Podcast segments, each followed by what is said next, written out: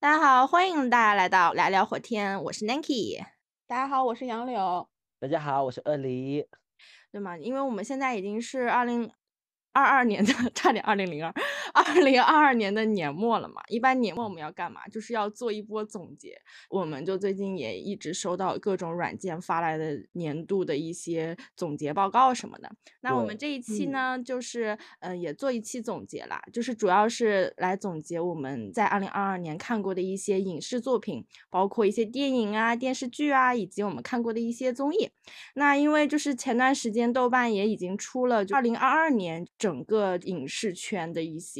榜单什么的嘛，那我们也就跟着那个榜单，然后来回顾一下我们二零二二年主要看了哪些作品。是这样子的，今年呢，因为可能是上海疫情风控的原因嘛，我真的看了很多很多的影视剧这样子。然后尤其是我记得在那个三到六月风控的时候嘛，然后那是大概有看到二三十部影视作品这样子吧，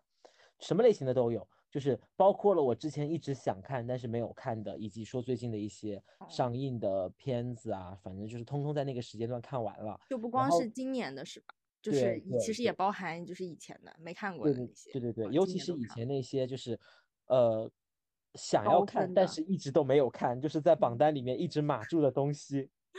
所以所以然后我就其实看了蛮多的，但是看了这么多的，有的时候我现在回想起来的话，靠直觉回想起来。真的能让我留下印象的不是特别多，就是可能还是有很多的小废片这种。所以你总共大概你有数数量吗？大概就是有看多少部？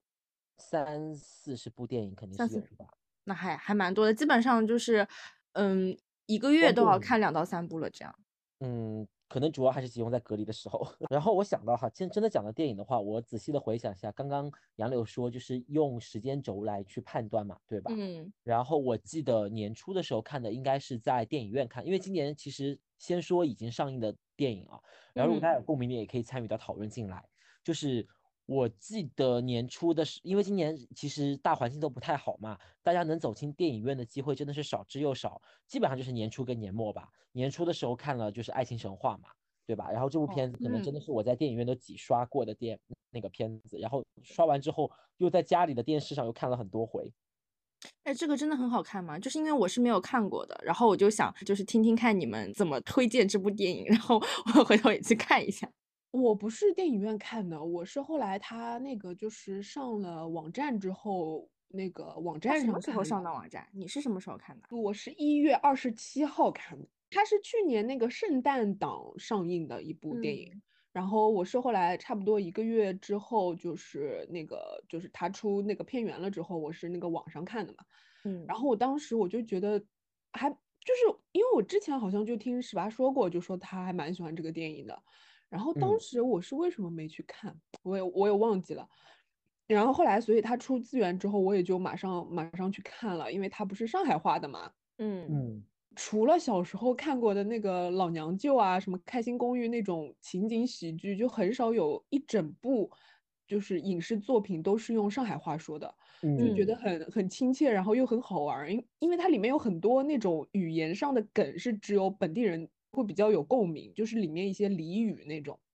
就跟就跟比如说你他们的那种什么就粤语啊什么的，就可能里面有些点只有他们广东人那边才会懂嘛，就是一样的。然后他我就觉觉得它里面的台词啊什么的也特别有意思，就是什么。有钱有闲，老公失踪什么的，对对对对，Gloria 说的，我还记得就是那个马伊琍，然后他就。说什么当时差几分就可以去得到什么大学，然后后。来去留学也没有成功嘛，然后。就说什么就一就说自己一直在走下坡路什么的，对，然后那个许峥就跟他说没关系啊，我们可以一起去那个爬山嘛，对对。对，然。后哎，当时突然就感觉到了爱情。你知道这个片子很妙的地方在于哦，我们其实现在看的大部分的都是青春偶像剧，对吧？对对对对对，很少会有把视线聚焦在中年人身上，这算是中年人了吧？对吧？你看有孩子，要离过婚这样子，然后就是有很多中年人，其实是一个对我们来讲比较。陌生的群体吧，我觉得他们的爱情相对来说好，就我们很少看到在影院啊，或者是说在那个电视剧里面聚焦到这么有趣的一群有区明显的区域特征的中年人。然后再加上上海话有的时候就是很精妙，你知道这个语言，然后就会让你觉得用方言讲很亲切。尤其是我们又生活在上海这个片区，场那个电影里面首先出现的很多的场景，感觉就是你出个门就能看到的，你就会觉得很熟悉。梧桐区嘛，他住的那个就是那一片，它体现的是那种上海的。摩登加市井的那种感觉，就是，就是他把他们的那个状态挪到其他地方，我都觉得就是不太 OK。对，但是放在就是上海，而且是放在就是市区这一块，我就觉得它就很成立，就是整个整个人的状态和那种生活的节奏感都很成立。你哪怕就是路上修皮鞋的那种，嘴巴里一套一套的说一些大道理什么的。你都会觉得哎是成立的，而不是说把它放在一个二三线城市比较质朴的一些地方，它它那个状态就不成立。所以我就觉得它就整个电影就拍得很妙，这在这个点上。而且哈，其实我们有的时候倒回来想，为什么这部片子能拍成功，是因为我们有对上海人的一个标签，感觉好像上海人讲话、上海人做事、上海本本土的人去。做一些行为就是觉得很艺术化呀，或者是很小资啊这种，它刚好又能够这部片子的调性又很符合这个区域的城市，不像是说在北京，北京其实我们也会有个固定的印象嘛，这个故事带入到北京就觉得很奇怪了。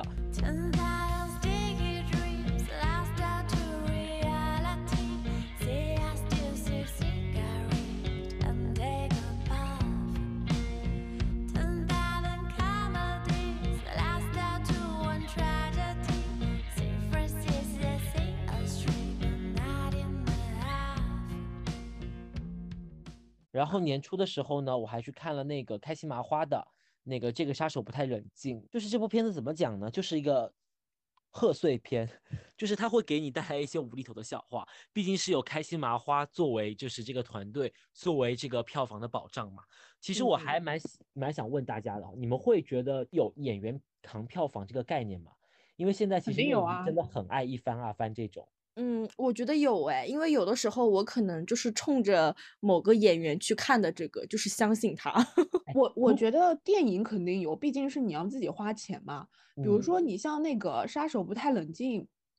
我就没有去电影院看，我就觉得嗯。就是感觉就不值得花钱，就是到时候网站上看看就可以。但是如果是沈腾、马丽之类的，就是比如说神马那种嘛，然后他们后面不是那个《独行月球》嘛，我是去电影院看的。嗯嗯。然后看这个榜单嘛，其实我看到了里面我看过的电影哈，包括《瀑布》。《瀑布》这部片子我记得没有错，应该是贾静雯凭这部片子拿到了金马的女主吧？是金马的女主吗？我不太确认哈，应该是这么一件事情。然后这部片子我看了，然后我其实想跟那个呃《青春变形记》一起讲嘛，感觉都是《变形记》东亚都看了，嗯，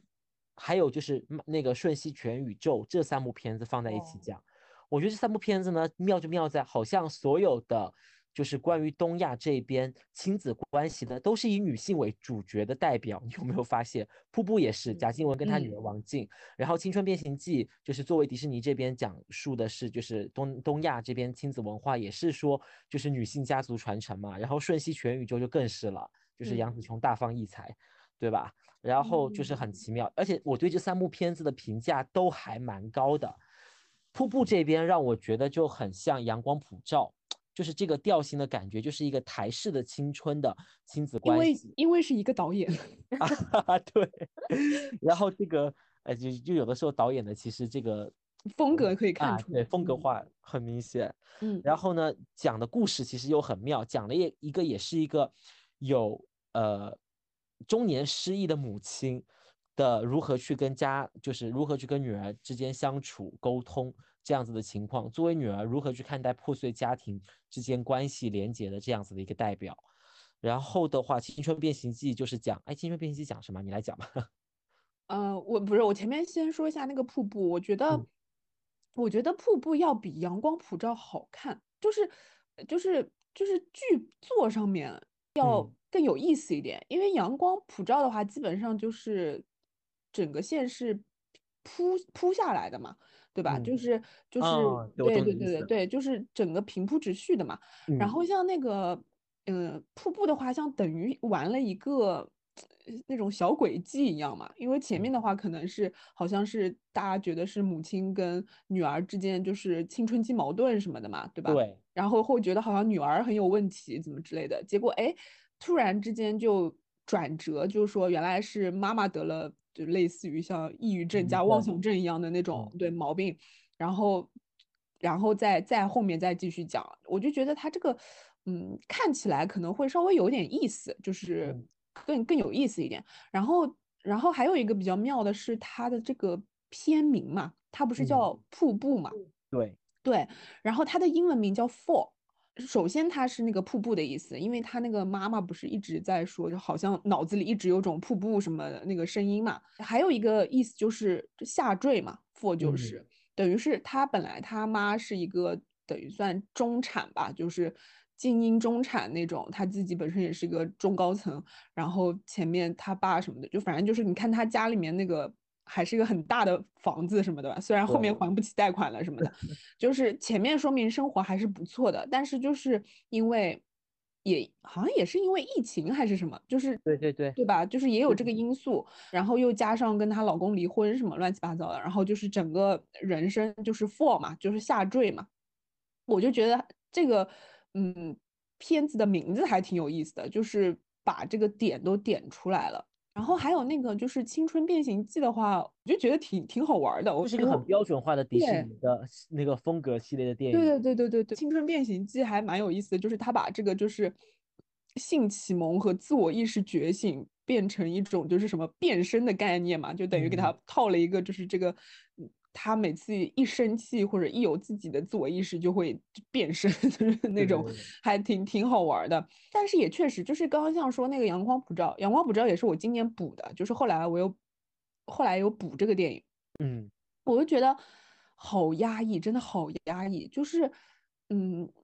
他叫阳光普照嘛，但是他他这个家庭都照不到阳光，就很可怕。然后。他爸是个驾校的教练，然后一直说你要把握方向什么的，但是他整个就是家庭都在失控的边缘，看完就整个治愈啊，真的太难受了。对，但是其实最后那个阳光出来的那一刻，我觉得哇，好美哦。对对对，第三部就是是那个瞬息全宇宙嘛。嗯，这个我没看过啊，你没有看了。他们都说特别累，看的特别难受，就是特别累，我就没看。我其实我看的也挺累的，我觉得整个电影都特别的顶。呃，可能前几十分钟，二十二十到三十分钟还好，然后就一直我感觉从三十分钟开始，一直到整部电影的最后，我觉得他整个就是情绪都都是顶在上面的，我看的特别的累。对对对，因为它很满，嗯，特别满。对变声啊，还有包括里面的一些节奏跟对话，然后还有很大的信息量，就是你会觉得每个人他都是背后有多重含义、多重身份的。你有的时候脑脑海里要回想一下，嗯，到底是什么片段出现了什么事情，然后造成了这样子的结果，然后情节铺张铺的很厉害。但是我我当下看完的时候，我觉得哇，这个导演好厉害啊！就是我我觉得他整个就是那个想象力呀，然后他整个关于这个剧情的这种连接，我觉得哇，太牛了！就是我当时虽然很累，但我觉得真的很牛，因为你知道我们都看得很累了。我觉得他他本身在拍的时候，相当于他其实是属于就是思维很多的就那种，对，真的很多地方我也都没有想到。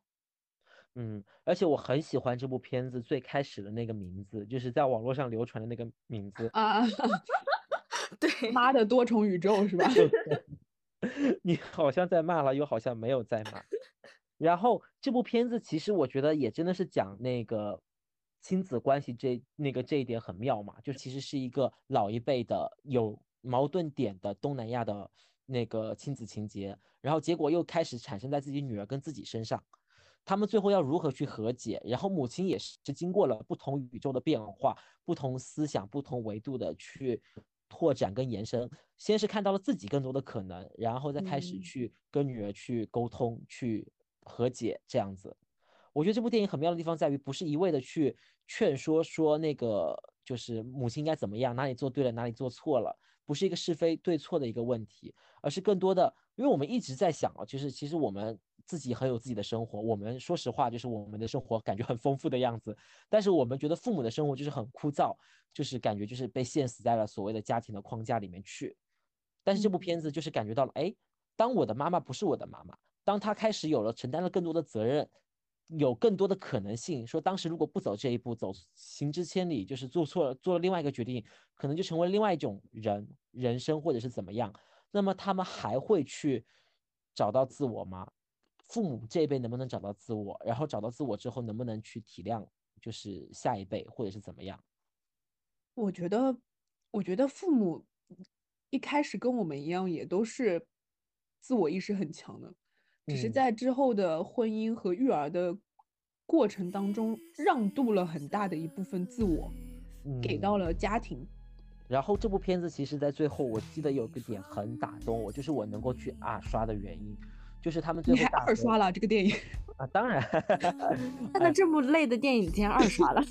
厉害了，很感人啊。然后那个杨紫琼在跟他女儿和解的时候，他女儿就是想说，就干脆就毁灭吧，然后就开始就是走吧，让他就是杨那个让他妈不要再管他了嘛。然后他妈就开始说嘛，确实是他从来也不给那个杨紫琼打电话，然后他也。不去弄了纹身之后也不告诉他，然后怎么怎么样，明明知道他自己不喜欢做什么事情，反而就要去做什么事情，然后就是会让他们觉得那个有些新的发现里面，他的生活里面没有了自己嘛。但是但是但是很重要的一个原因就是，但是无论怎么样，杨紫琼说的是，我就想待在你身边，我想永远的待在你身边。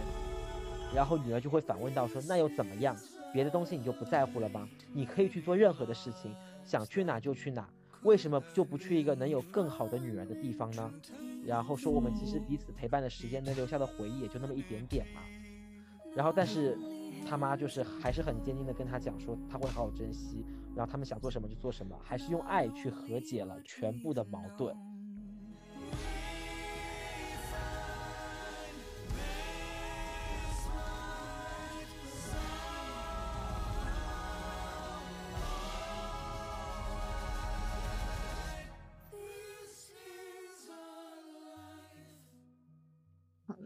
那我们聊完这部，再看看就是大家就是今年有没有给哪些电影打过五星啊？我其实想给《想见你》打五星，真的吗？就是《想见你》这部片子呢，因为是其实是疫情的时候上的嘛，然后首先是电视剧很风靡，然后呢大家一直在等这个结局嘛，然后结局的时候不是内地泄露了这个结局吗？所以说他们团队就是凤南小分队，他们就紧急的去召唤了所有的主演，就是三个主演嘛，然后补拍了一个小彩蛋。就是作为一个补充的一个结局，就会让你觉得这个团队是很用心的，是很暖心的。然后他们在今年就是出了这样一部电影出来，当然可能是受到资本的原因出的，但是我还是能够感觉到，就是这三个人之间，他们是很用心的去想要去延续这个故事，给大家一个很满意的交代的这种感觉。我觉得这个出发点来讲的话是很好的。就是对我们的观众来讲是一个很被尊重的感觉，但是剧本呢，你也知道，就是 很多续作都很难超越前作，这是无法避免的。就是里面很多的逻辑 bug 呀，包括情绪啊什么的，你都会觉得 跟之前比的话还是差强人意。但是它是一部很有诚意的片子，然后它是一部就是帮观众圆梦的片子，观众想要看到就是长大之后的黄宇轩跟李子维之间的情感连接。也确实，我看到就是我朋友圈很多看过的嘛，然后都会嗯在朋友圈发一下，然后就会说就勾起了他就是几年前看看这部电视剧的回忆啊什么。就大家对于可能是对于《想见你》这个电视剧有着很深的情感，所以就是在电影评分上也有就是受到电视剧的影响，给一些高分吧。想见你，只想见你。在过去，我只想见你，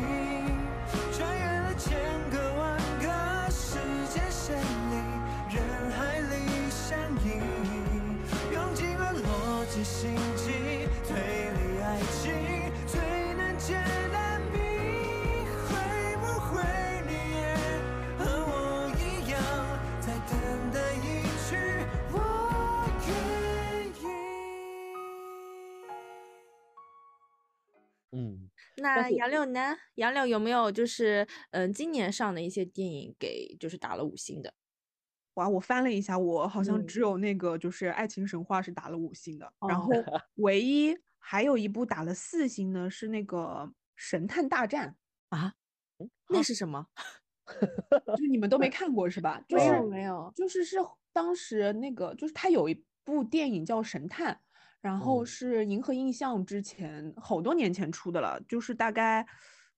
有十来年了还是怎么样？然后当时那个，呃，然后那个主角也是那个刘青云。对对对对，刘青云，然后他就是演一个有点，有点就是那种，嗯，很多人说他是精神分裂嘛，但是我觉得他是有点类似于通灵还是那种感觉的，嗯，就是对，反正就是第一部的话是很很还蛮恐怖的，我个人觉得就是那种氛围和阴森的那种，然后后来他不就是出了一个就是神探大战嘛，等于。其实也不算续集吧，反正主角还是他，但是是套了另外一个故事。然后是当时，呃，就是解封之后第一波上的电影。然后我是去那个电影院看的，嗯。然后我是当天晚上，我记得我是连看了两部，先看了一部这个《神探大战》，然后又看了一部那个，嗯，《侏罗纪公园》。侏罗纪公园三。然后《侏罗纪公园三》真的好烂呀！我的天呐，就是嗯，一点都不好看，就 看就是真的是要看睡着那种。里面的恐龙也很无趣，不知道为什么，反正就是反正就是不好看。然后嗯，我觉得《神探大战》还可以，就是他把。很多那种就是香港真实发生过的那种奇案，然后就是那种大案，然后都串在里面。男主还是刘青云嘛，但是加了另外两个人，一个是林峰，还有一个是阿 sa，他们俩就演一对夫妻。那我有印象了，原这部电影叫做《神探大战》吗？真的吗？对的，就是你说这三个人的电影，我还骗你不成？就我是有印象，我，但是我对于这部电影的名字竟然完全没有印象。就是名字确实有点就是俗气，反正对，而且我看的是个普通话版本，我不知道是我买错了还是怎么样，就反正就是稍微有点影响观感。我揣测如果看的粤语版，说不定我打五星了。我就给你们剧透一下，就是它前面的话就是嗯什么什么样的一个故事呢？就是出现了好几起，就是当下出现了好几起那种杀人事件，然后杀的人都是呃就是很多年前逃掉的一些罪犯。嗯，对，就是比如说，比如说它里面有一个案子，呃，还蛮有名的，就是雨夜屠夫，你们知道吗？不知道。就是香香港有一个案子叫雨夜屠夫案，就是有一个真实的案件是对，真实的案件，就是有一个出租出的士司的士司机，然后他就是呃杀了很多那个就是女的，就是坐他坐他车的乘客。然后，而且经常就是在雨夜行凶，就是当时杀了，反正杀了很多人吧。然后就是一个真实的案件，他就是叫他雨夜屠夫。然后呢，就是这个片子里面就说，就是这个屠夫之前不是一直没被抓到嘛，是因为就是他就是犯了别的事情被捉起来了。然后等于后面他没再犯案之后，警方就不了了之了嘛这个案子。然后呢，结果突然这个雨夜屠夫就被杀了。然后留下就是现场还留下了就是，呃，就是那种讯息嘛，就是说，呃，我们会再杀下一个人，然后这个这个人就是之前还犯了什么什么案子，就是等于是一一帮团队的人，然后在就是杀之前的那些逃掉的罪犯，然后这个事情呢，就是他们就是，呃，警方就是通过一些线索找到了刘青云那边，那个刘青云原来演的是一个。嗯，是一个神探，他就是一个神探，他很厉害，他破了很多案。但是呢，后面就开始就有点精神分裂，就是他好像说可以看到怪物啊什么的，反正就是精神上出了点问题吧，他就被警队开除了。然后呢，这个事情呢，就很多线索就归在他身上。然后呢，就是警警警方那边呢就想抓他。然后呢，他为了就是呃阻止犯罪，也为了洗脱自己，就是在破这些破现在这个案子嘛，等于是对吧？嗯。对，然后呢，所以就后面就开始就是一个个的就去破这些案子，然后里面林峰这个角色呢，就是警队的等于说是像中层一样嘛，然后他跟阿 sa 是十就是十十年十几年前因为一一桩案子认识的，当时阿 sa 被一个杀人魔给抓住了，然后呢就是。受尽虐待，他后来呢自己逃了出来，然后在路上呢遇到了林峰演的那个警察，然后那个警察就救了他嘛。后来呢就是他就他就那个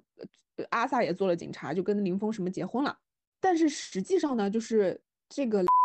才是真正的幕后大 boss，就是前面前面很多案子都是他干的。哦，你这个真的剧透非常严重了。我到时候我把你，我我我把就就这些都逼掉。剧透真的太严重了。就是跟你们 跟你们说一下这个故事。然后因为因为为什么我觉得这个片子还可以呢？就是前半段的时候我真的没有想到是，就是就是前面一直在很正常的演嘛，就是他们怎么破案什么的。然后后面就演着演着你就觉得不对劲，然后就一些细枝末节里面就开始把这个矛头就指向。然后后来发现哦，果然是他。反正就我我个人感觉这个片子还蛮爽的。虽然虽然里面很不可理喻的是阿萨挺着一个即将临盆的大肚子一直在上蹿下跳，就是就是各种各种就是爆破呀什么什么东西的，就是觉得有点不可理喻。但是我觉得整体就还蛮好看的，就是这个片子，就是剧本写的很妙，然后拍摄的时候反转的也很有意思。嗯，对的对的。所以，但是我不知道为什么评分也不好，就是好像也只有六点多。就有的时候看片子可能就是个人喜好的问题。我也觉得，嗯他只要质量在基准线之上。嗯嗯，所以所以我觉得这个就是算今年还可以的。然后后面的一系列就包括什么断桥什么的都嗯不 OK。断桥这个真的是我 我我看过，嗯我。我甚至有点后悔，就是就是花了这个钱的时间去看了这部电影，因为嗯，他就是我真的给他评分很低，就是我我不知道是不是因为我没有看懂这部电影它里面的很多逻辑啊，然后他想表达的意思我都不是很懂，包括就是他们俩谈恋爱那一段我也啊。就是满头问号，我 觉得就是李玉喜欢的那种青春疼痛文学吧，就马思纯也喜欢的这种。对的。然后，然后我后面有就是看完这个电影，我有去看就是导演的一些访谈什么的。他说他想拍的是一个古典情节的复仇故事。什么叫做古典情节？就是自己动手啊。哦。然后后面不就不就自己就是拍了嘛？就是他。跟那个范伟对吧？他就是确实是想自己动手的。反反正我觉得，反正我觉得不是很好看了。就是我也觉得不是很好看。对对对。然后，嗯，电影院看的《独行月球》也还可以，我我也给了好像四星吧。但是当下看完还蛮感动的，但是不太会有回味的感觉，就是这个电影。你们知道我有一部就是给他的评分还蛮高的嘛？你们绝对没有想到过，因为我当时是陪我那个妹妹去看的，就是《喜羊羊》。所以我们在就是我我上一期剪的配乐，那个别看别叫我是一只羊，就是这样子的来源是吗？对，因为我们这看的就是涉猎范围也是好广呀，我的天！因为我是陪我妹妹去看嘛，就是基本上如果我会回去的话，然后我似乎一般都会说希望我陪我妹妹看电影。我其实这么多年陪她看了就是很多这种。动画片一样的，然后呢，就是今年过节的时候，因为当时有很多电影啊，比如说那个什么《奇迹笨小孩》，好像也是贺岁片，对，然后《喜羊羊》也是，《喜羊羊》它是那个就是灌篮，就是是一个篮球高手那个主题吧。讲道理，我去看的时候我没有抱任何的期待，我想说也就是一个动画片吧。然后我整个看完之后，我觉得好好看啊，就是非常的热血，你知道吗？就是非常，我觉得。在动画片里真的算蛮好看的。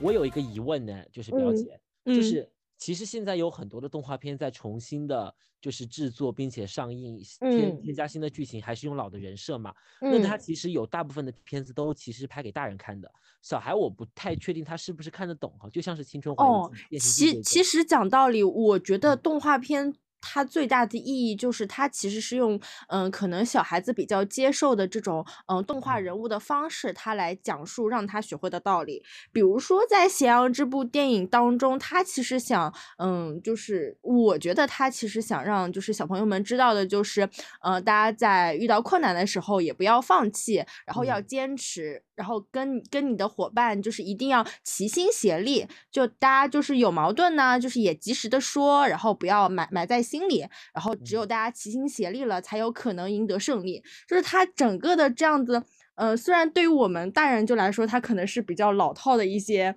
啊，就是道理啊，就或者怎么样，然后我们也会就可能觉得，嗯，就是我们都知道。但是讲道理，如果他拍成这种，嗯，动漫人物的方式，动画人物的方式，小朋友肯定很能接受嘛，因为他首先啊，就是大家都喜羊羊啊、灰太狼啊，然后什么小灰灰啊，然后就包括它里面也有点亲情的元素，就是那个。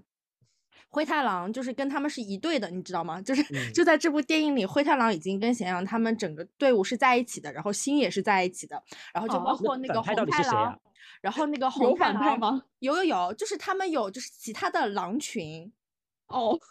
对对对，然后有有有那种就是肌肉 muscle 狼，你知道吗？就是然后对对对，然后就就反正灰太狼在里面跟他们是呃就是齐心协力在一起的。然后亲情的环节就是像红太狼啊，小灰灰也会就是在他爸爸就是很失意的时候，就是为他爸爸加油什么的，就是他。它其实里面，我觉得小孩子看是蛮蛮受益的啦。一方面就是自己喜欢的动画人物啊，然后觉得啊狼啊羊啊很开心。然后一方面就是还能让他们看到一点就故事。我其实看的时候觉得特别的热血，你知道，就他们打篮球的时候，他们打篮球的时候，就是你就想说是赢还是输，因为其实呃理想化的都是赢嘛。但是他在这部电电影里其实有还蛮多输的比赛的，包括最后他们也不是呃。他们是过了很多呃一段时间，然后大家重新回归，然后一起做训练之后才拿了冠军。但其实他们嗯，就中中间有很多输球的比赛，就是看的是很热血，你就会觉得哇，你就应该嗯就扣篮啊什么的就分，然后我觉得还蛮好看的。好像每年那个喜羊羊跟熊出没什么的。票房都还可以的，对的，哎，《熊出没》我在几年前也有陪我妹妹去 看过，那个《熊出没》讲道理也蛮好看的，个它其实是有一种，嗯，就是探索宇宙的那种感觉，就是大家就是大家说的那种元宇宙啊，就是它它也在紧跟时事，我觉得蛮好看的。就就大家就就怎么说呢？其实有小孩都建议去看一下，没有小孩就是如果大家没有什么电影看，也可以选择去看一下。刚刚说的都是二零二二年嘛，那其实我们这一年也看了很多，嗯，就不仅仅是今年的电影。就是以前的一些比较老的电影也有，就包括我们仨聚在一起的时候也看过一些恐怖片了，对吧？然后也看过，也看过一些就是嗯往年评分比较高但大家都没有看过的电影啊，就大家都都有看过，所以就是也可以说说，嗯，觉得在今年看过的那并非是今年上映的一些电影当中啊给过的评分比较高的电影，也可以分享给大家。哎，那我一定要说恐怖直播耶！这部片子就是看之前我没有觉得，我也给打了五星，我也是五星，我也是五星，就是真的就是老片子，就是老片子的味道。韩韩国还是有你的，真的是。能够在一个这么小的调度的一个空间里面拍出这样的片子，对的，而且看这个片名，我本来还以为是什么恐怖片呢。对，就是你看他整个，就是你看完你能感觉到他其实这部电影应该是成本比较小的，因为它基本上场景并不是很多，然后主要也都是靠他那个主演的一些个人的表情演技，他整个就是体会到在他那，呃，是就是。十来个小时里面的那种比较恐怖的那种，嗯，感觉对于他来说比较恐怖啦，比较紧张的那种。对。而且我真的是不得不说，演技这个东西，其实你能够看得出来的，就是大家都说中午录影帝，哎，哎，对的，录影帝，大家都说嘛，就是说，其实电影这个艺术，它其实把它放大了嘛，就是人如果做过于夸张的表情，就会很容易做成像那个我们刚刚说的这个杀手不太冷，就感觉很像舞台剧，很夸张的感觉。所以说演电影好像大部分人都是愿意收着演，但收着演的时候呢，其实如果演技不好的人，你会觉得他到底在干嘛？在这里就是那个，哎，对，就感觉在那个放空自我，你知道吗？但是有演技的人，他就是通过眼神的变化，通过就是一些细小的动作，就很快很快的能让我们观众捕捉到他现在到底是怎么想的，他现在到底是什么心情，他这个人物现在的状态变化是什么，他之后要走向一个什么样子的状态跟变化，前面跟后面可能只是一个眼神的差距，但是我们就能够觉得哇，是两种截然不同的心态。而且这部片子好的地方在于它的剧本写的也很扎实，就是不仅是说就是有这个奇案嘛，就是有这个突发事件在这里，然后还有人性之间的对弈，还有就是到最后就是上升到了整个社会的话题，包括是最后的就是你知道就是大战，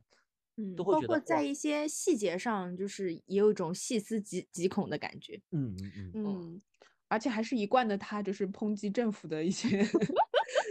内容。是的，嗯，对，韩国敢拍有你的，嗯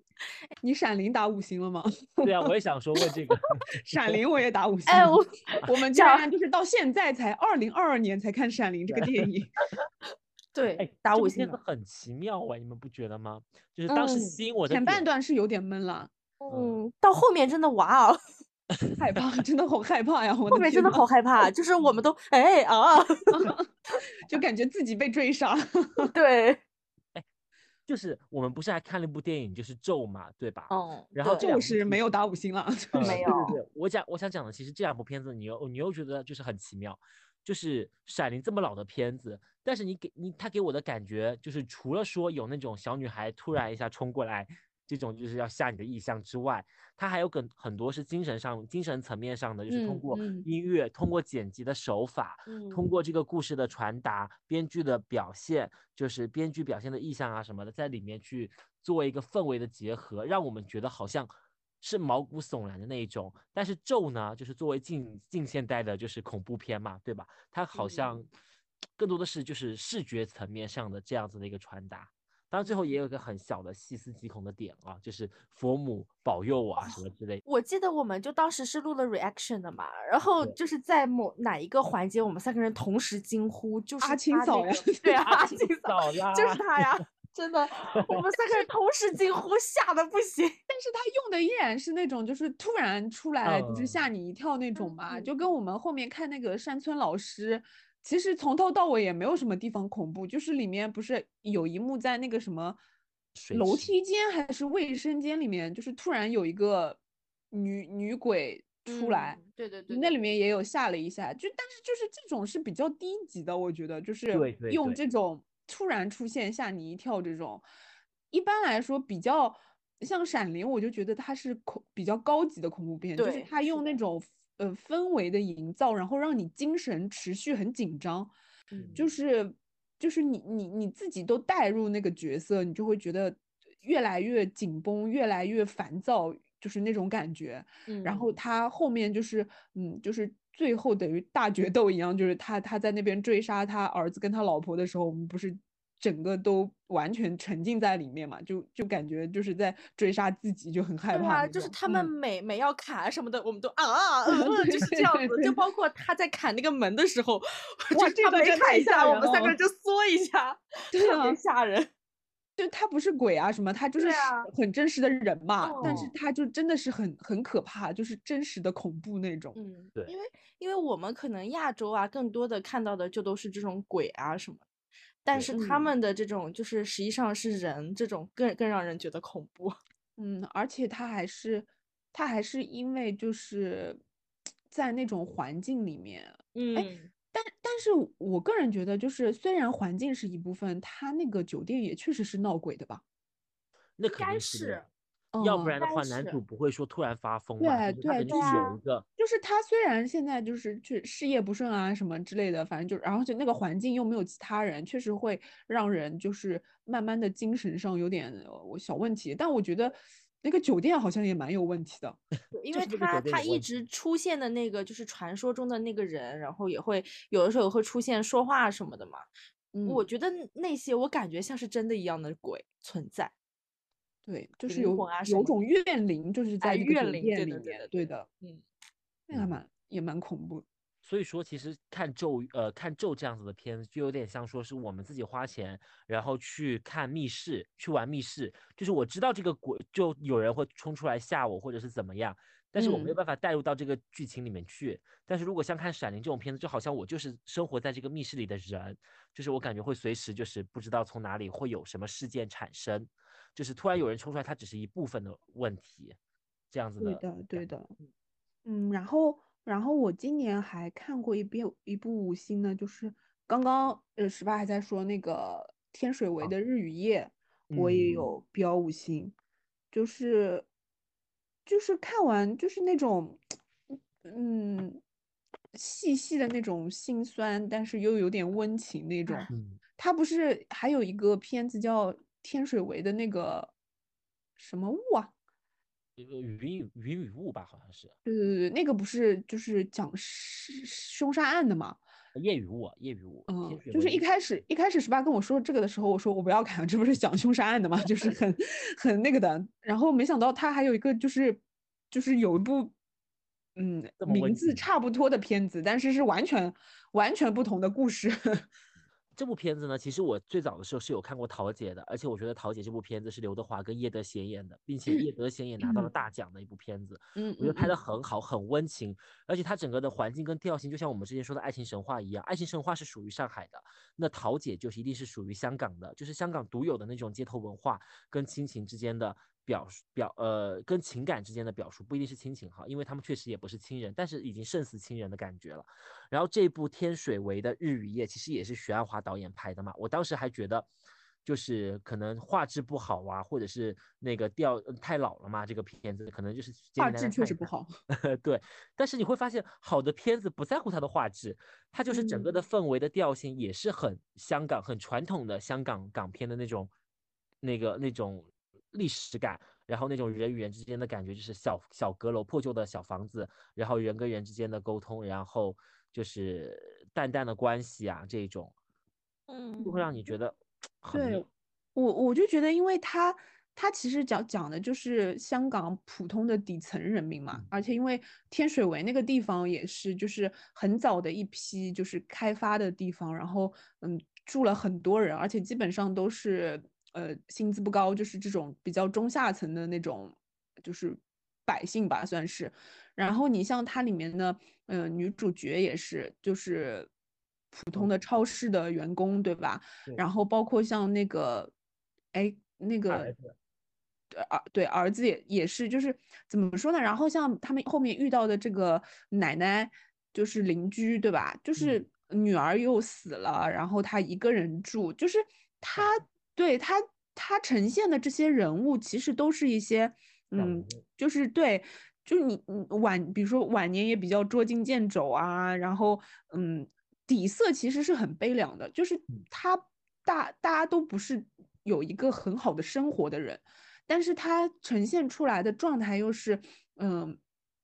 大家一日三餐，就哪怕吃的不好，但是依然就有。有有在就是认真的生活，包括像那个奶奶会给那个冬菇啊什么的，就是说啊对，然后然后后面这个情节我要补充一下哈，就是真的这个情节一定要补充一下，就是奶奶给的冬菇嘛，是因为回馈说就是他们报喜，就是女主和她儿子帮她来家里换东西嘛，对吧？啊对，换灯泡，嗯对，这个手法就拍的很妙，在于他给他的时候，开始的时候是有价格标签的，然后最后把那个撕掉了，然后给到他。对吧？嗯，就是有一种人跟人之间的克制，人跟人之间相处的就是平淡如水，它没有很冲突的情节，不是说那种大起大落，就是在一些很小的点上面就会打动你，就会觉得哇，这个感觉很温情。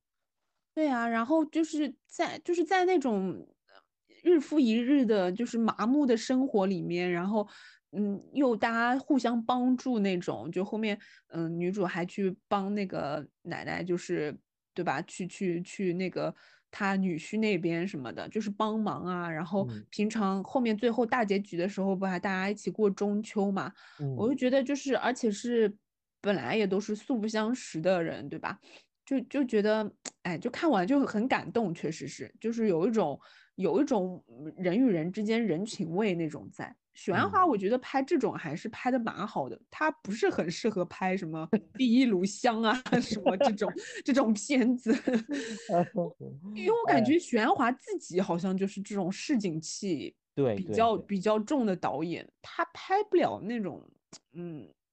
就是张爱玲那种东西，嗯，但他可能本身又很喜欢吧，就所以就老想着要拍。我觉得他其实拍的《明月几时有》也挺好看的啦。就是拍那种淡淡的，不是说那种特别多、特别大冲突的这样子的。拍人之间就是，呃，人设统一的的片子的时候，感觉会更有张力一些。就像回到刚刚这部片子里面哈，我觉得就是鲍起静饰演的这个这个叫什么？这个姐姐，这个 忘记叫什么了，什么姐肯定是，她肯定叫什么什么姐。对，她整个人设从头至尾都是很统一的，就是那种给你感觉很默默的、很隐忍的母亲的形象、女儿的形象、妻那个妻子的形象、好邻居的形象，就是又很乐观，就是那种。就感觉就是我们身边可能会遇到的那种妇女，就是可能是妈妈，可能是邻居的什么，就是就很可能是老师，对，在我们身边会出现的那种人，平凡人。嗯，对。就我还有一部哎，就是很想推荐给大家的，就是来自于失之愈合的《无人知晓》，它是用真实事件发生改造的嘛。就讲的是说，就是一个母亲，其实跟不同，她的生活很混乱，混乱到就是可以跟不同的男人生下了不同的孩子，但是呢，她就面临着频繁搬家的问题，就是只有她的大儿子是能够露面的，其他的几个女儿啊，或者是儿子啊，就是每次搬家的过程当中，他们都是藏在行李箱里面的，就是不能被别人发现。但是当这样子的母亲，就是逐渐的开始没有办法承担生活的压力的时候，她没有办法就是。维系和照顾这些孩子的时候，她就选择了自己逃走，就选择了自己逃走，留下了几个孩子，就是独自的生活。这几个孩子，你想，他们又没有赚钱的能力。最开始的时候，他的大儿子还有隐藏几个弟弟妹妹的存在，就是因为他们在那个搬家之后嘛，房东说只有，就是房东认为是只有这个女人跟她的大儿子生活，但是没有想到还有这么多小朋友，所以说他们那个当时出去的时候也是只能有大儿子一个人出去，其他的小朋友就会觉得很奇怪。是不能被露面的。然后母亲走了之后呢，他们就开始就是要去找吃的，要去偷东西，或者是要去有什么样子的生活，就过得很艰难，很艰难。然后，但是还是最开始的时候期待母爱嘛，就是比如说期待妈妈回来。然后那个到最后为止，已经完全不指望母亲的存在了，就开始独自生活。最后的时候，有一个小女儿还意外的身亡了嘛，家里面已已已已经一片狼藉，因为能吃的能喝的都已经吃完了，他们就是生活不下去了。就整部片子讲的就是很。悲惨的一个底色在这里面，然后给你感觉到就是一个淡淡一个一个深深的心疼，还不是淡淡的心疼了。嗯，因为我发现是治愈和好像经常拍这种哎，就是就是不负责任的父母亲，然后一帮兄弟姐妹的故事。之前那个《海街日记》也是的，就是嗯，他爸就是跟其他女人跑了嘛，然后就是几个姐妹就是都自己生活哎。然后，而且日本好像经常会拍这种不负责任的父母亲。对，我还看过蛮多的，好像就之前还有一个，好像什么日剧叫什么《Mother》也是，然后就是就是讲他那个让他儿子帮他一起绑架那个什么，就是自己的帮帮他绑架祖父祖母，还让让他的儿子把那个祖父祖母给杀了，反正就是。就是混乱的亲子关系。对对对对，我会觉得日本人好像还蛮喜欢拍这种。对，但是你看完之后，你会觉得哇，自己其实生活的还是挺幸福的，真的。所以，所以那个电影最后结局是怎么样？最后当然不是好的结局，他就是好在就是他也没有给你个强行大团圆的结局，就是消失的母亲还是继续消失，没有死光，就是其中的一个妹妹死掉了，然后还是就是大哥哥带着其他的几个孩子继续的就是。讨生活，我记得应该是在一个，在一个街道上，他们在漫无目的的行走着。这也太治愈了吧！我的天。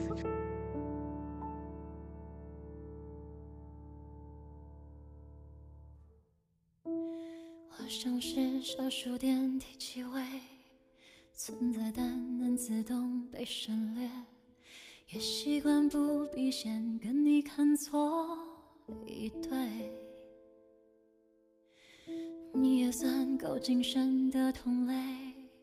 踏着却不逾越那条线，发生一切，我不发生一切。那大家有没有觉得就是比较失望的一些电影作品呀？我这个时候必须不得不说，我今年唯一有一部打了一星的电影，一星啊，这么低吗？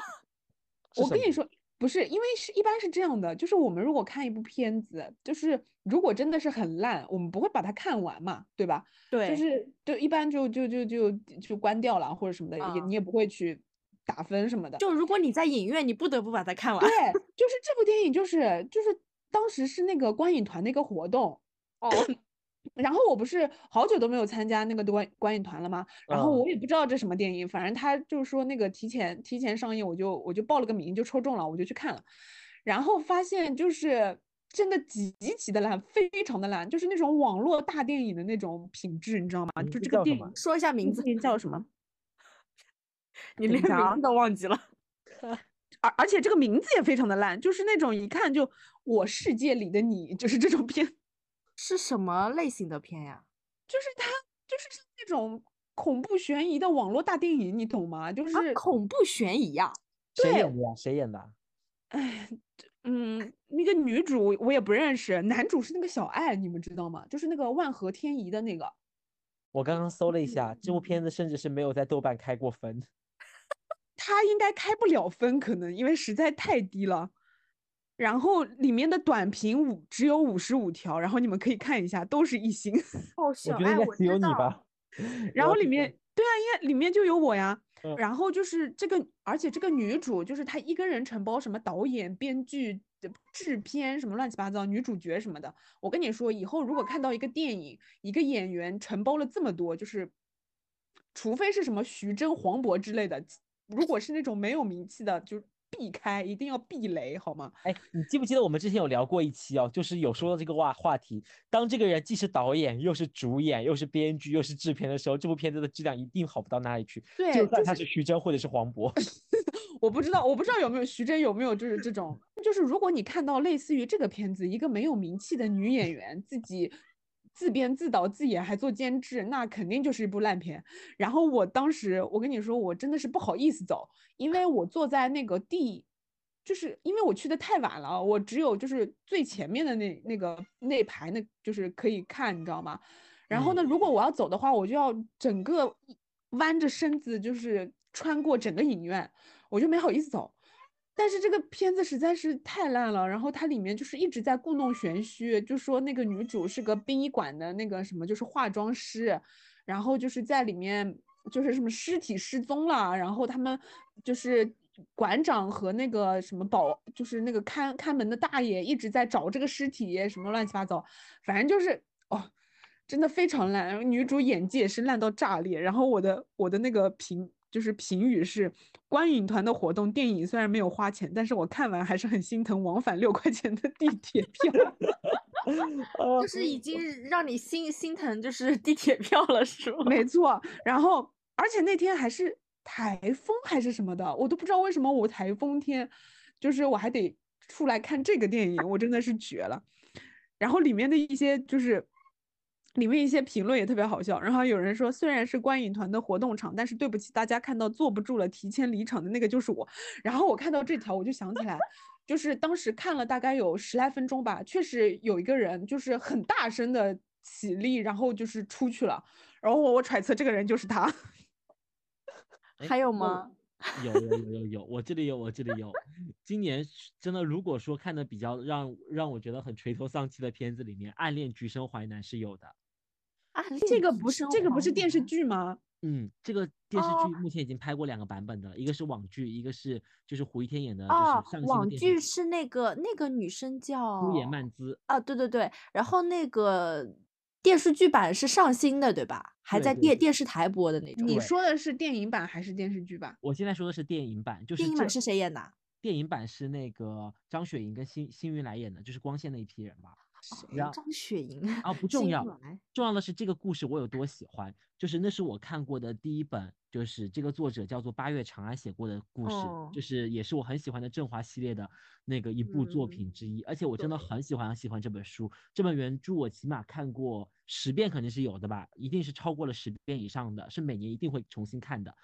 足以可见我有多喜欢这个故事。然后网剧拍的当时就是一片叫叫骂嘛，就是觉得好像就是男主选的不太好，有点小成本的那个剧作嘛。然后后面发现上新的版本上了之后，大家就开始纷纷的给网剧打五星好评。还没网剧好呢，说是 我都说了呀，就是你前面有剧，后面拍成电影的，一般来说都不咋地。对，就是首先就是那个胡一天演的上新版的电视剧就没有网剧拍的好嘛。然后呢，这部电影没有想到还能比上新版的电视剧还烂，烂到我怒打一星，你知道吗？哦，你也打了一星啊！就是他已经完全愧对了这个故事原来的面貌，然后也是把一些里面他。导演根本就不知道原作者到底想拍什么。其实我的时候很想问一下，哈，翻拍剧作，我当然是不指望说全部都按照原的原小说来一模一样的拍嘛，这样可能也不现实，也不会给观众带来新鲜感。但是起码要尊重一下原著的内核，讲的是一个暗恋的故事，而不是这种莫名其妙、毫无逻辑，然后呢，跟我的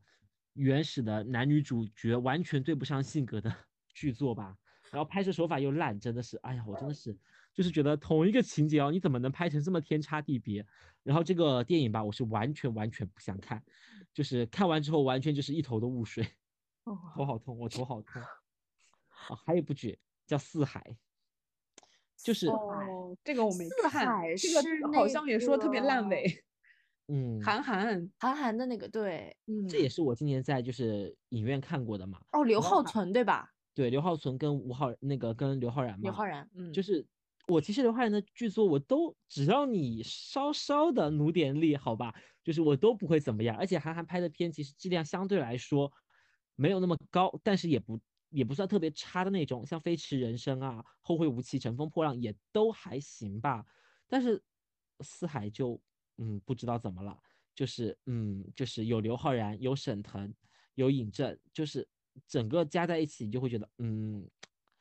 我觉得导演还要再努努力，然后编剧还要再努努力，好吧？就是不要再花着资本家的钱，就是花花钱花了那个资本的钱就花，但是也努力的给咱们呈现一个好点的内容，好不好？那就是新的一年嘛，就反正现在政策也放开了，大家有什么期待吗？我就说个近一点的吧，比较细一点的吧，就是最近好像不是说那个朱一龙的那个《消失的他》，啊，嗯，对，就是在适应了嘛，就是好多那种那种影评人还是什么乱七八糟，就是有看嘛，就好像评分还挺，就是口碑还挺好的，我还蛮期待看这个片子，嗯嗯，因为之前就是。嗯，电影院的时候就是贴片，不是就老播那个嘛？就是上次嗯我跟十八看电影的时候，我就说那个前面贴片想让你看一下，结果那个电影院都没有这个贴片，不知道为什么。就就当就是就不同的那个影院啊，然嗯后它不一样，因为它啊，对，就是这个贴片广告，我当时看了，嗯觉得还好像还嗯蛮有点期待的，所以说看就是转转头过来能不能看上这个片子。哎，其实说到这个，有明显发现，就是以前就是对于一些电影的期待，都是因为就是看了这部电影，然后看了很多贴片广告，想着嗯，这部就电影它到时候上映的时候要看。然后今天因为去电影院的次数特别少，就感觉很多电影都是也不知道，就是它今年要上映什么的，就有像现在很这种感觉。多都是，而且有些都突然就上什么哎，对的，突然就上，就是哦嗯，原来它上了，属于这种感觉。对的，对的。那其实大家今天也超时聊了非常多，嗯，在今年这一年去影院看的电影，也有在家看过的电影。那大家也评出了，就是个人榜单当中打了五星的，然后心目中觉得评分比较高，然后也对于一些电影有非常深刻的印象也聊了一聊，包括就是当中其实涉及到非常多剧透的部分。嗯，原本其实应该还就给大家听一下我们的一些电视剧的盘点啊，包括综艺的盘点。那我们这些呢，就都留到下一期了，也期待大家能够继续收听啊，听听我们关于二零二二这一年，然后有哪些看过的觉得评分比较高的电视剧，然后以及大家觉得非常想给大家推荐的一些综艺作品。那这一期就这样啦，大家拜拜。拜拜拜。拜。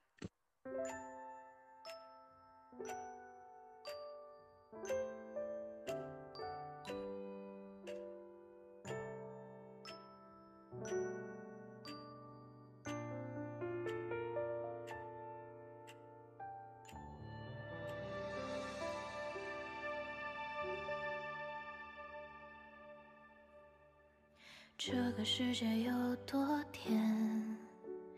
眷顾平凡的少年，借你的笑颜，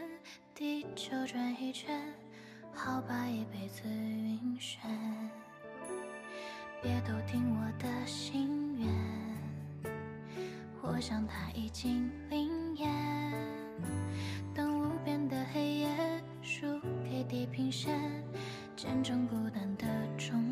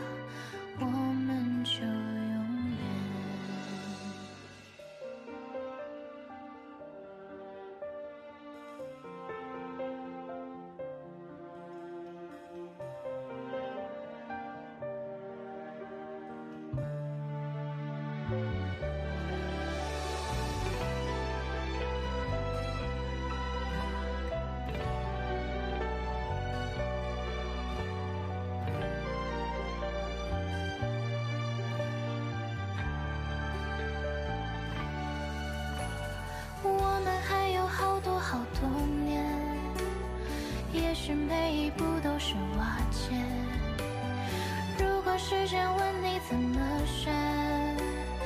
麻烦你的心可以偏向我的这边。我不管他们说多少至理名言，我除了你没有第二志愿，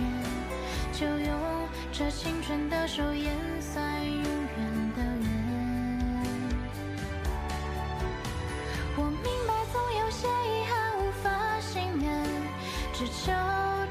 告白不算谎言。感谢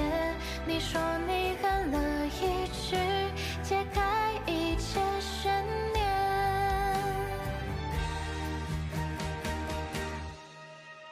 我不管他们说什么天高路远，